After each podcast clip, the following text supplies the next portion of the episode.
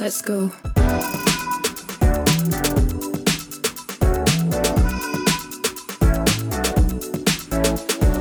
Welcome to Micromobility, a podcast exploring the disruptive potential of lightweight utility vehicles.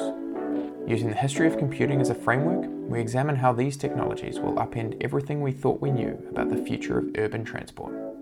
The host of the show is Horace Dediu, founder of Asymco.com, and I'm his co host, Oliver Bruce.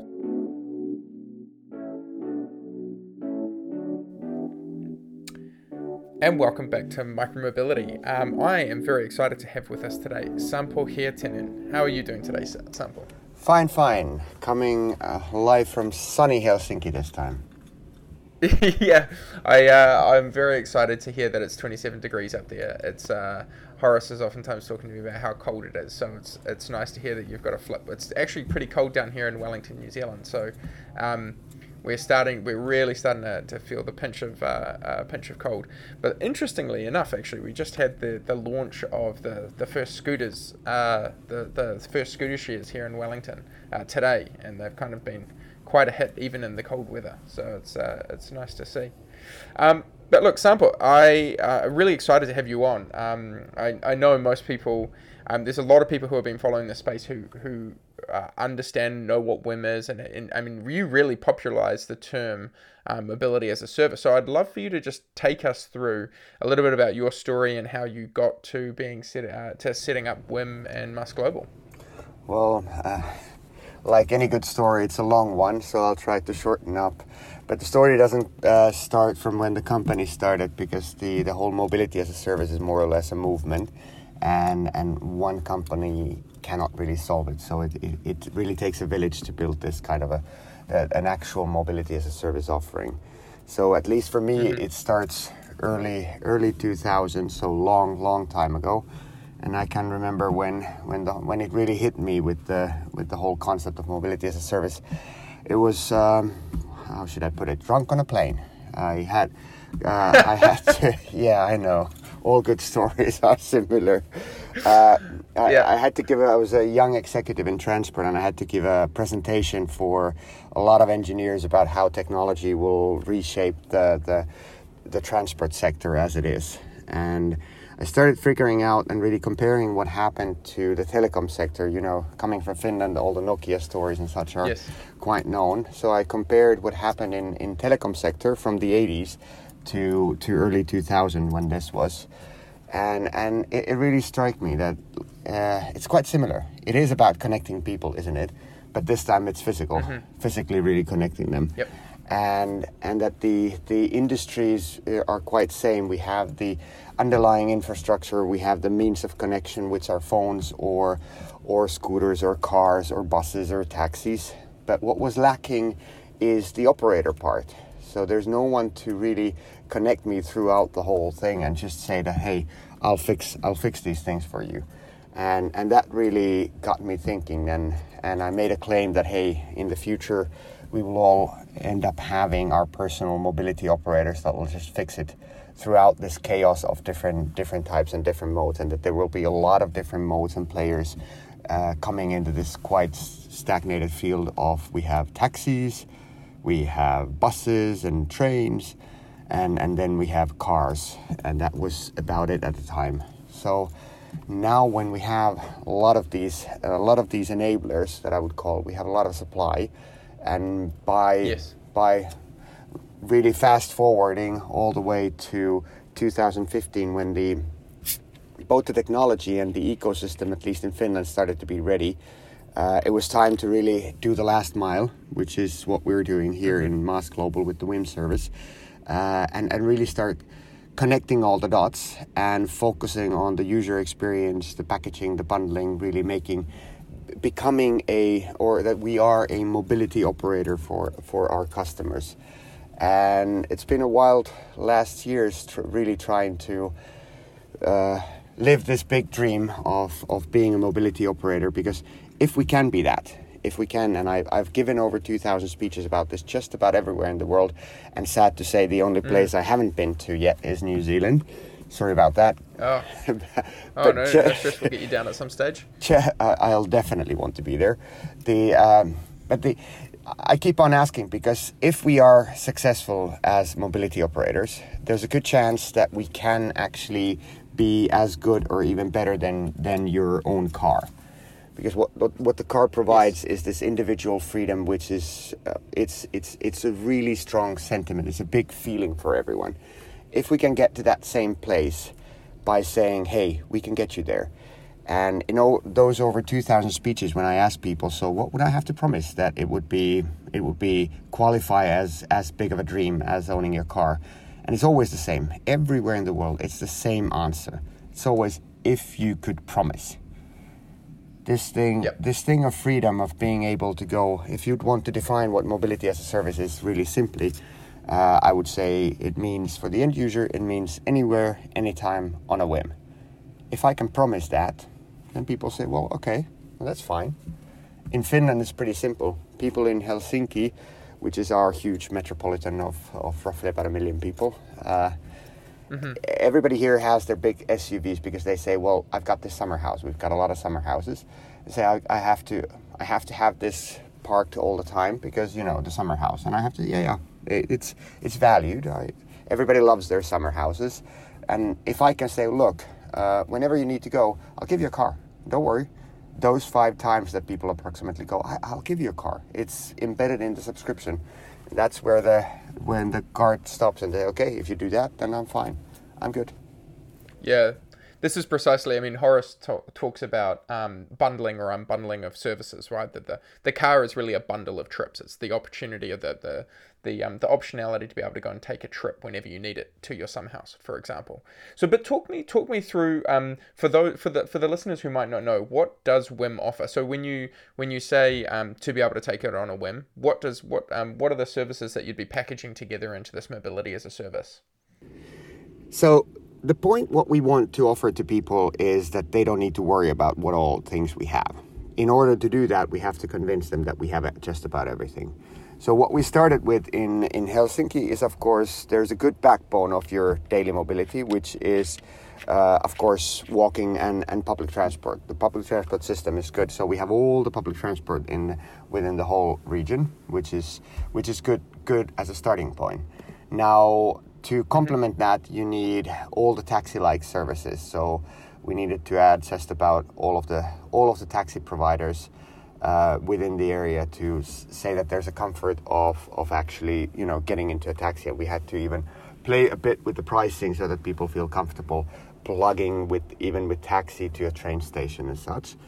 Um, we have all the city bikes that exist. Uh, in in the area and then and this is really important even though the modal split of cars is not huge among our users but the safety net of having all the rental uh, and some of the car share providers uh, in the region give them comfort that okay if if these things are not going to be good enough then I've got the backup of of actually getting into a car um, so all yep. of these and now this summer also some great other micromobility options like like uh, scooter shares and and also definitely the electric bikes. Excellent. So those are now being integrated as well. Yeah. And and for you your your business model is obviously you're coming in over the top. So you're coming in and you're saying you're pulling all these services together, utilizing APIs and and then buying the tickets and and you'd offer that as a subscription. So when you so talk through the different subscription options that uh, Whim has. Well, of course, most of the user will, users will just want to go pay as you go. So you've got all your options in one simple, convenient uh, app, and you don't have to hop in and out of the app ever. So you just pay pay in that one. You get all the great brands within the within one app. Uh, so that's kind of the starting point. Then we have uh, something that we go, call Urban 30, which means that for those that are that are mostly utilizing public transport and some micromobility. Uh, they have a chance with uh, with 62 euros that they have all the all the bikes and all the public transport that they want. Uh, but on top of that, we wanted to make sure that we can really cover all their journeys, which means that they get a fixed rate of a five kilometer radius taxi of 10 euros, which is really nicely inexpensive. Uh, to get them to to a station, so that they feel the comfort that okay, I can I can really get there. And on top of that, to get out of the city, uh, most of the time into the countryside where public transport doesn't work, for example, uh, we'll guarantee a 49 euro per day car for you, which in Finland is a really nice price. And what we realized in the in, in our customers that they need the comfort of of not fluctuating prices because if you give up your car, even for this, uh, let's say more low end package, uh, you need the you need the certainty of being able to access a car. So that's the that's the Urban 30. Then as a as a newcomer, which has been selling surprisingly well, is something what we call Whim Weekend, which is a 249 euros package, which gives you everything um, everything that I just said in the Whim Urban. But on top of that, you have unlimited weekends of a car, and this is meant for meant for those people that normally during weekdays, and we have a lot of those, during weekdays they don't really need and want the car as a hassle, but over the weekends they'd like to be able to access that and, and go anywhere they want. And it's been a surprise actually uh, how fast in just these couple of days it's been launched, how people uh, mm-hmm. have been adopting it.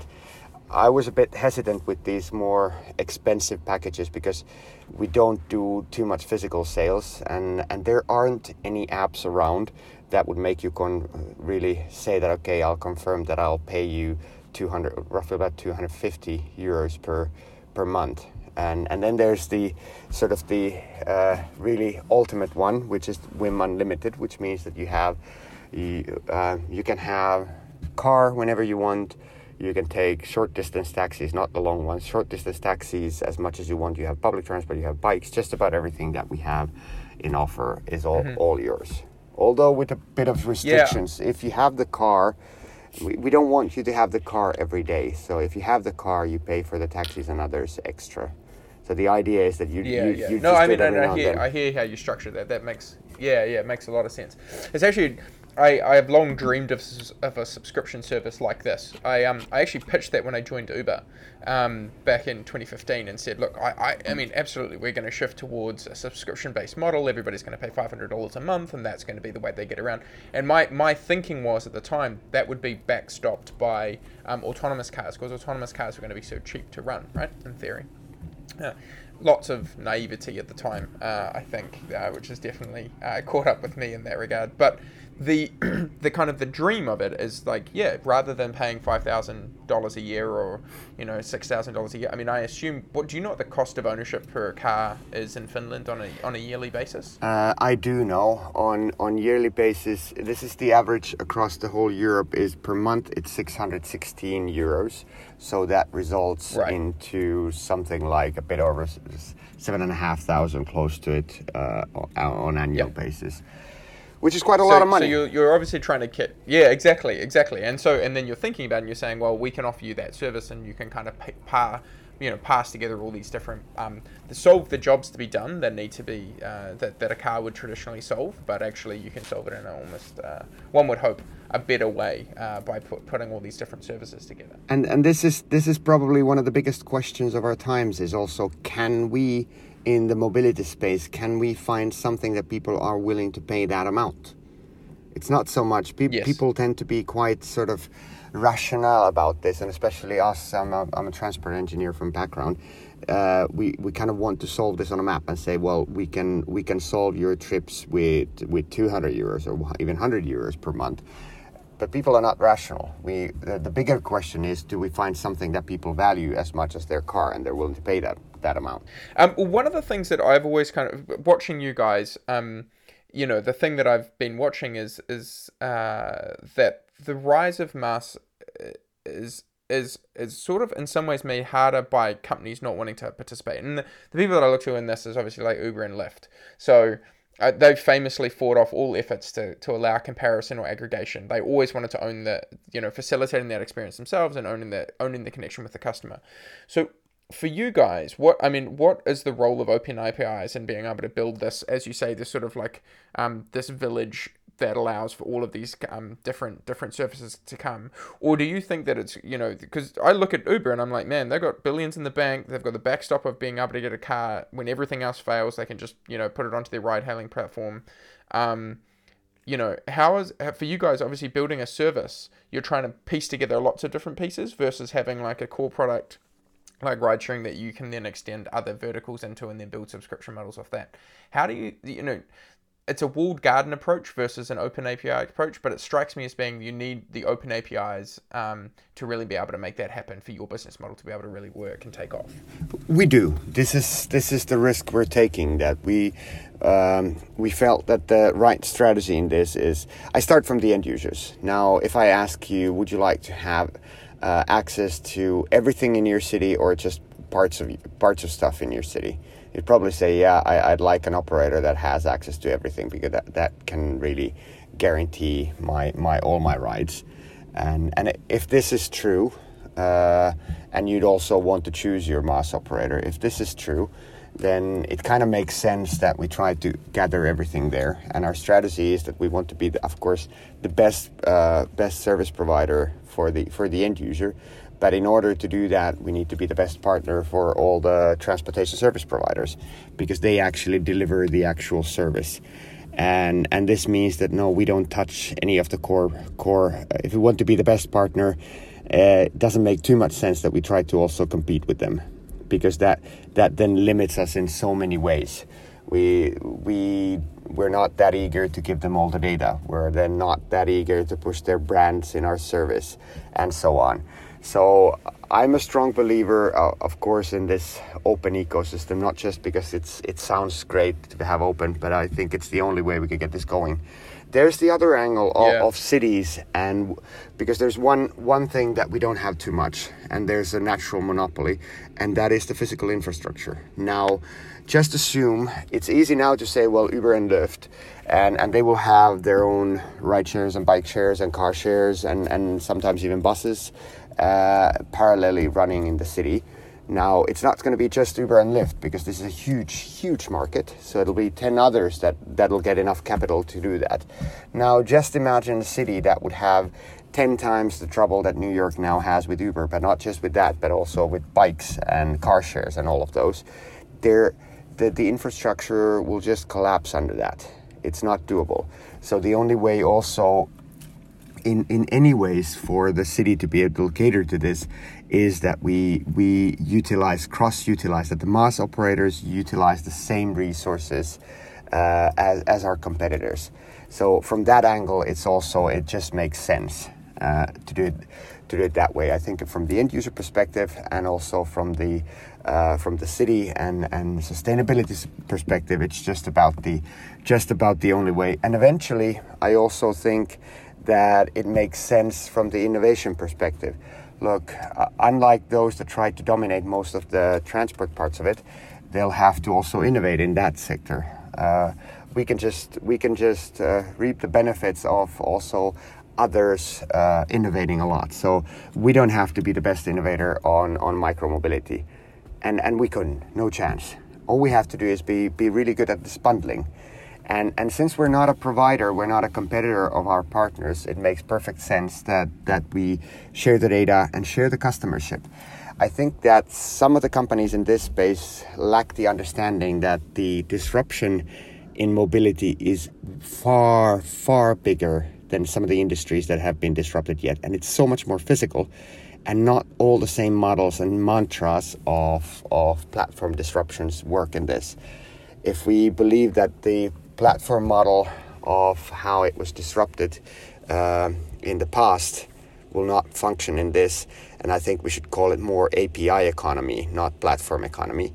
And and I I don't I don't believe in this mantra. Yeah. Yeah. Well, I, I mean. That, there's one really, I mean, as I was researching for this episode, one of the things that I came across is this open ticketing standard that Finland enacted uh, with the Act on Transport in 2018. So it, it as I understand it, it effectively says, look, anybody who goes and um, well, maybe you can explain it better than I can. Um, but it, uh, like, and uh, what did what, what was it, and then what did it enable, and why is that really interesting and specific around um, Helsinki and the and and the Finnish the Finnish system? Well, the idea was. Uh, we're kind of lucky in that sense that the guys who wrote the laws for GSM are actually in the same ministry, so the Ministry of Transport and Communications, and they they saw this pretty fast that hey, look, it's the same thing happening uh, all over again, and we need to make sure that the regulation is in a way future proof. That we we have to see ahead, and I strongly believe that the cities and government they should own the market vision, how the market should run. And what they did is that they saw that okay, this will we need to. Uh, have the resources available in, in many different ways, not to not to have too much chaos in this in, in, in our cities. So they force open APIs in a way that if you run a transportation service in Finland, you will have to have a digital API to all of your services for all the information, uh, but also all of the payments, ticketings, and such, so that it can be aggregated and it can be aggregated in an open um, open competitive environment. So there's no there's no sort of shady deals we do with this and this one, but it's we really have to compete by being really good towards the the consumer. And and I have to say it was a smart move, and I think it will be followed yeah. by quite many. Well, yeah, I mean, it's, it's certainly this is far from the norm this idea of having an open API. I mean, I just think about, um, I'm thinking Australia and New Zealand, but also in the States. One of the big things that Uber's been trying to do, obviously, and I, I know a little bit about this, um, just having kind of followed it quite closely, but the the deal they did in, in Denver, for example, where they're trying to integrate trains. So if you're at the Denver airport and you want to take a train into, or you want to get a ride into the center of the city, they'll show you the option for being able to also get the train and and in theory that's all you, you can click that and then it'll tell you where to walk and then it'll give you the ticketing information. And that's been enabled by Masabi but on the back end Masabi is like only operating in 30 cities and it's an overlay. It's not actually like digging into and making all of the different transit transit operators actually open up their payments.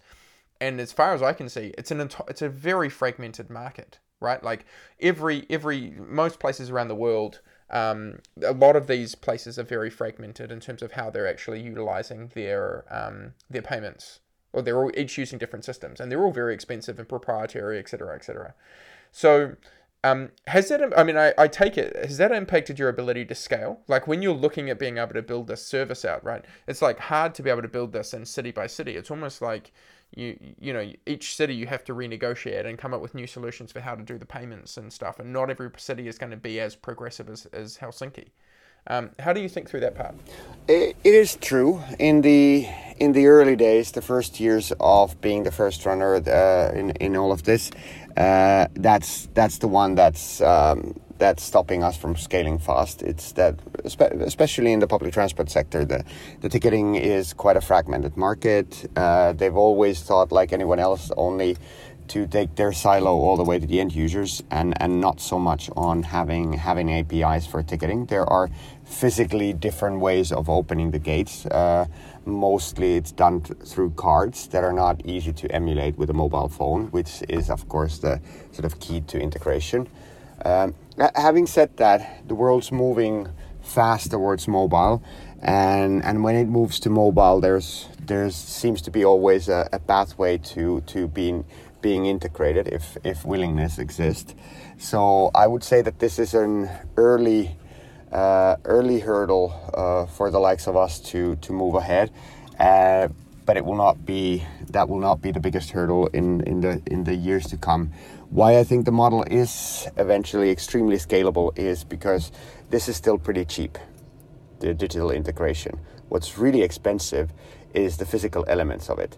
And if, if and when we can utilize the physical elements that do exist, whether it's Tokyo, Wellington, Santiago de Chile, or Berlin, those really big investments actually the, the, the parts that the elements we need to to make mobility as a service live they exist we don't need to uh, we don't need to invest in those.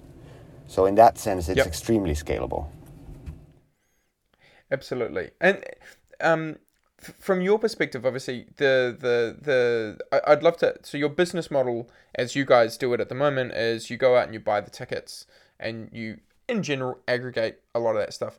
Um, but the the real, in theory, right, the real business for you guys where you'll make the most money is in theory from something like a um, uh, the Whim Unlimited, where it's you know 500 euros a month or something, and you get the breakage. You get effectively the difference between what they pay you as revenue and what you have to pay out for their service. So you're always incentivized to try and go and put them onto the like the lower cost um, services.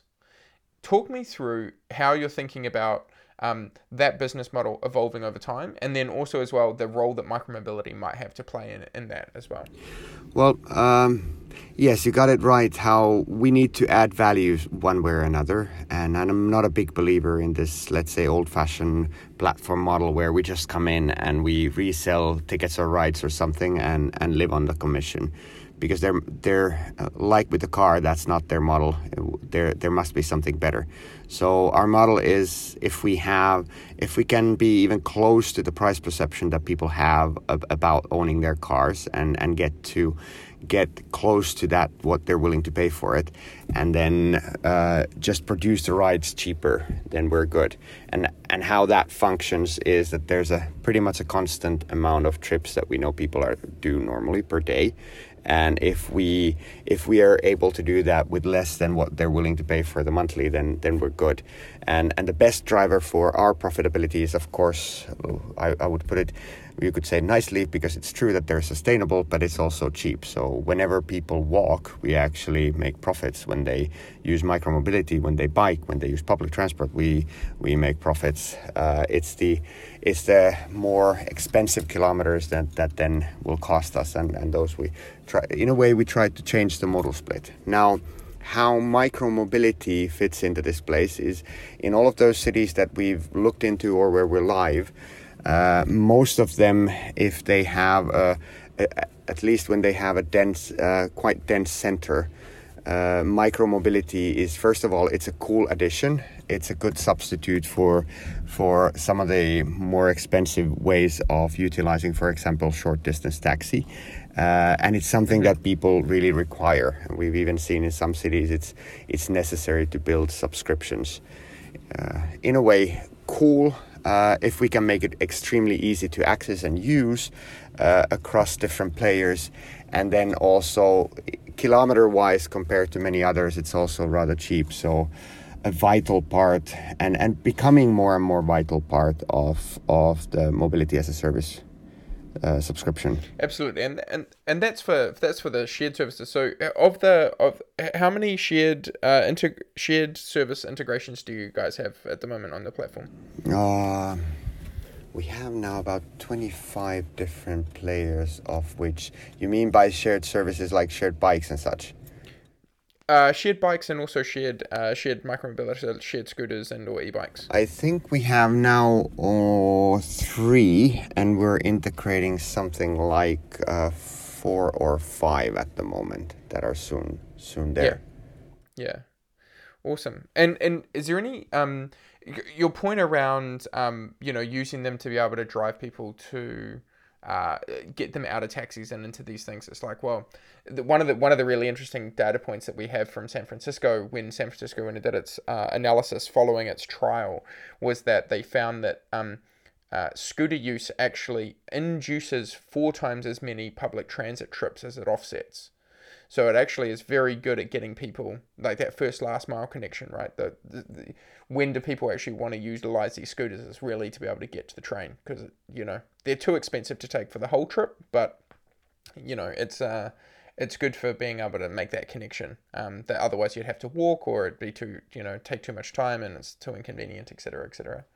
Um, yeah, it's it, from your perspective. I mean, you you you made a point that was uh, really interesting a little bit earlier about um, you know, you believe that these that these mobility operating systems should really sit with the city, um, and and you know, obviously, you guys are building on what in theory would the platform would look like, right? It's it's um, we have a we had a similar thing in New Zealand uh, mobility marketplace, which the government tried to build, um, where it was aggregating all the buses and all the scooters and uh, and the bikes and taxis, putting it all into a place, and then saying this is the API. If anybody wants to access it, this is all of the all of the mobility operators uh, that exist in New Zealand. Um, and you could query it, and we hadn't quite got to the payments part yet. That was that's part that they're still working on, but um, but in theory, it makes a lot of sense for us for, for this to sit with a government because what it then allows you to do is as we rapidly increase the number of services that we're getting, and you can see it now already with micromobility, um, that there are a lot of these new services that are launching, and you can there'll be autonomous bike services coming, and different form factor bikes, uh, or you know short little uh, uh, you know um, auto pods things that are small vehicles but electric, but um, you know don't quite meet the, they're not quite cars, but they're sort of don't require a license, etc. All of that's coming, and it should, in theory, be able to be very easily plugged into one of these city uh, city operators. Do you see the rise? I mean, that's that's the ultimate scenario, right? In some ways, for a city, I think, is that they they get to regulate all of that, and that they get to effectively say, yes, you can be part of this, and you can't. Um, do you see uh, on the other side, not not your side because you're dealing with the customer, but actually on the city side, is there much happening in Europe on that space where you're seeing that um, evolve to a relatively standardized um, platform in terms of what that's going to look like, or is every city different when you go to them? Well, um, yes and no. It, still, every city is a bit different there's a bit of a misperception sometimes with the cities. Cities are great, but sometimes they think that the market is a city, but for any services, it's not. Uh, they're not a, an entity of their own. They're just one part of it. I, I'm a strong believer that, that cities and governments need to own the market vision. Uh, sometimes yes. that is a bit misinterpreted and, and misunderstood because having said that, if they own the market vision, doesn't mean that they should be a player within the markets. If you if you're a regulator if you if you look at these and you're the puppeteer it doesn't mean that you should be a, a player in the field. Now uh, for example if i take the the platforms which is normally sort of you you as a government and you want to act and you want to get things done it's understandable. You say hey how about we tender and and this is the tool that normally cities and governments have we tender a platform where everybody's forced to somehow plug in and and then all the aggregators can just utilize access to that one. Sounds really great. In theory, um, I've seen tens or even hundreds of them fail, and there's one reason: the the public side is is not normally really good at being a, a key component within the value chain, and there's a simple reason. I will never be able to get an, an SLA, a service level agreement, with a, with really hard uh, hard stops on, on from from someone who provides it uh, provides it for free. And then in, in reality, after a year of this technical platform, uh, it needs an upgrade and how is that funded and so on and so on. So I'm, I'm a strong believer that, that the cities and governments need to regulate and be on top of the markets, really look after and, and license and put, put sort of restrictions, incentives, and all of this. Uh, but if, if they are a player within the markets, if they if they are for, if they run uh, too many monopolies that we have to utilize, especially on the technical parts, they become a burden oftentimes. So there's there's a there's understandably quite a quite a lot of hesitation on okay how do we do this how do we how do we stay on top of the whole markets then in European cities sadly I see quite a lot of the the which is under, understandable from traffic management mentality. So I, I'm a civil engineer from traffic myself, and we have this one flaw in our minds, in, in our traffic engineers, is that we think that we can actually we can manage the whole thing and we solve this on a map. And, and it's a huge risk if we don't manage these mobility as a service uh, the, the, the, services themselves because people might choose whatever they want and they should choose what I want and what, what the city yes. wants. And, and that just doesn't sell. Yep. And I see too many of these trials where cities go and say, well, we will be the MaaS service provider. And now, now the question to this is um, the, the one that you always need to compare. And, and I try to, every day in the office, try to remind the competition has to be car ownership because it's the best thing for the individuals out there and I don't see too much of a chance of of a city to really compete with the user experience of a car the car industry they're they're so good at that and and mm. it mm-hmm. just isn't there people also there's one thing that people want they want what's good about my car is that I get to choose my car they want choices so whilst I understand the logic and the reasoning behind this, because change comes with a lot of fear, and if you're supposed to control it, it's it's pretty hard. So it's natural to think that okay, I keep the control by doing it myself. but sadly, that's not the right way to go about it because then you need to respect the individuals that you're serving. That is really interesting. I mean, I, I certainly think that the the point around who's going to end up owning owning and operating these MaaS platforms is a really is still an open question. And and one of the things that I'm we you know we can see is that um, that the, the, they're really really important, especially when we think about micromobility. Um, micromobility is in some ways like ground zero for where these arguments are being had because this political capital of being able to regulate them sits so much or sits so heavily with the councils and the and, and with the governments in terms of how these how these things are going to work. Um, and yet there's there's this opportunity that exists to build these interoperable almost like an internet of mobility right that all of these things kind of plug in um, it's just it's just you know cities oftentimes they say they want to be able to do it but as you say they're technically not they don't have the technical chops or they they're, they're not able to uh, to run a fair system on the on the back end. Um, and so it's a re- I, I think then we may well just end up seeing the rise of um, dominant platforms and and one of the risks that we risks you know I can see that Uber is very well placed to do a lot of that stuff. Not so much in Europe but certainly in a lot of the other you know North American and other cities around the world. Um, so I, I am curious from your perspective do you do you perceive that to be a risk how do you think about Uber and, and what they're trying to do or Lyft and, and what they're trying to do well the service is good and, and I have to say that the whole industry the whole sector uh, owes a big thank to Uber for shocking the shocking the world and really uh, forcing people to think uh, towards the end user, not just kind of thinking about that.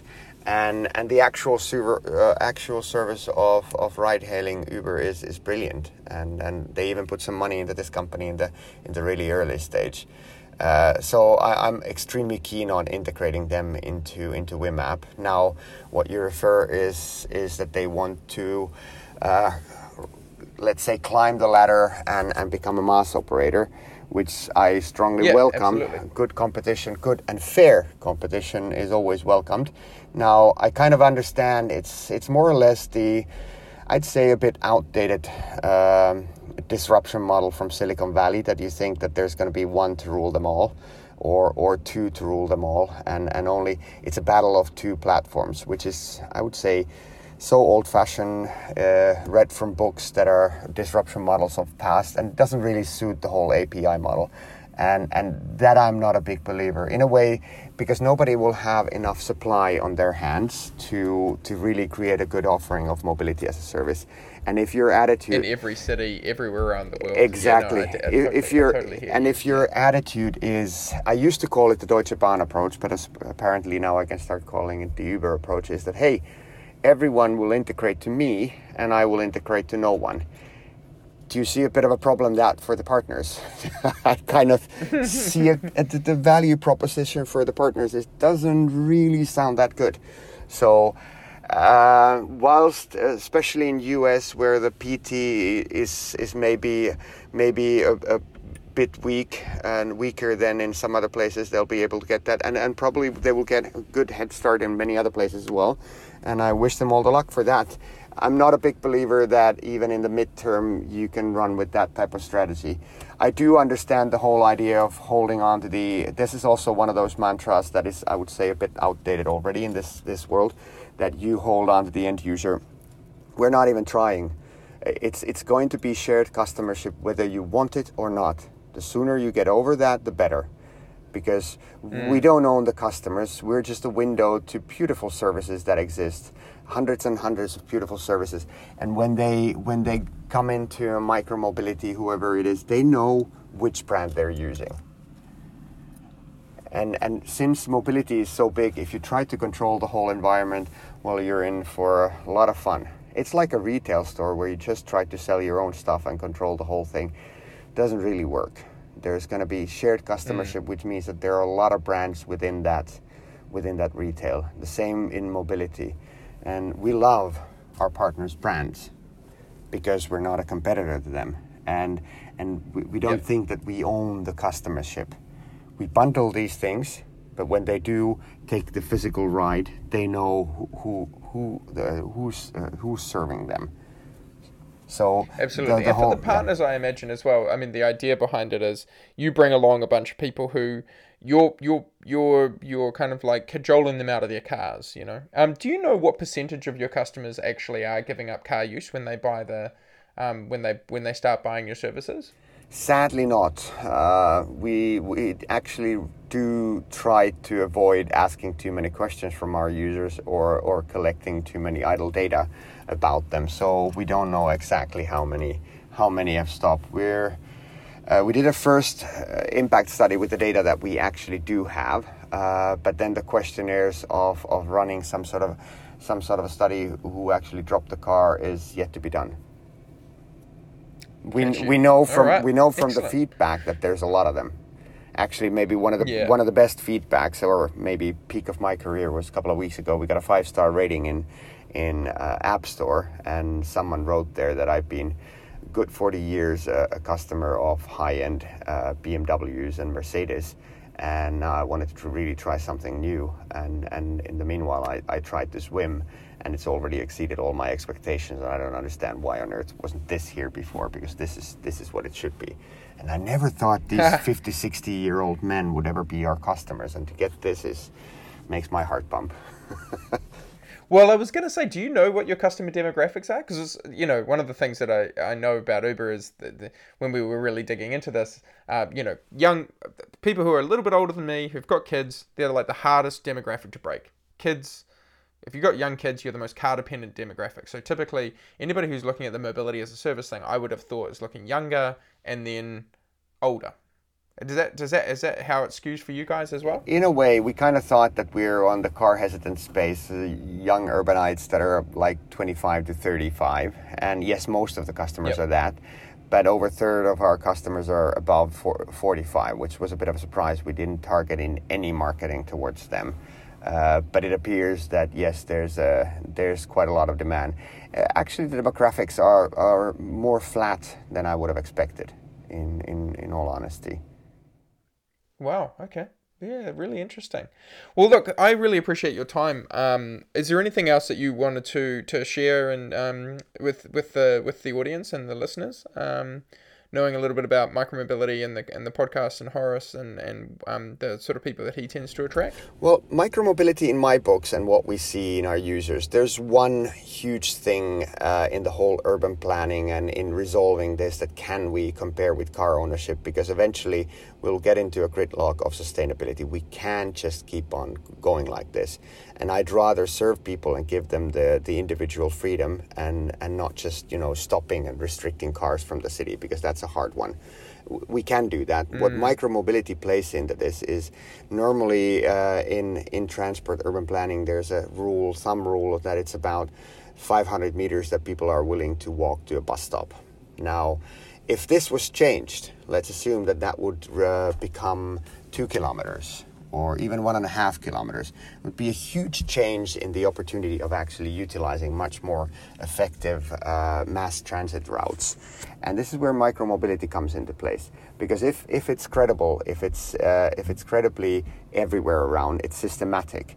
That I know that yes, the, the train stop is two kilometers away, but there's a there's a nice e-bike, there's a scooter, there's these and these always around it, it actually changes the whole logic and might just make the big difference in how do we create the future cities. And, and that's exciting times. It is very exciting times. Well, look, Sampo, I really appreciate your time and thank you so much for, for coming on. Hopefully, we'll see you in Berlin in October. Hey, thank you. Cheers. All right.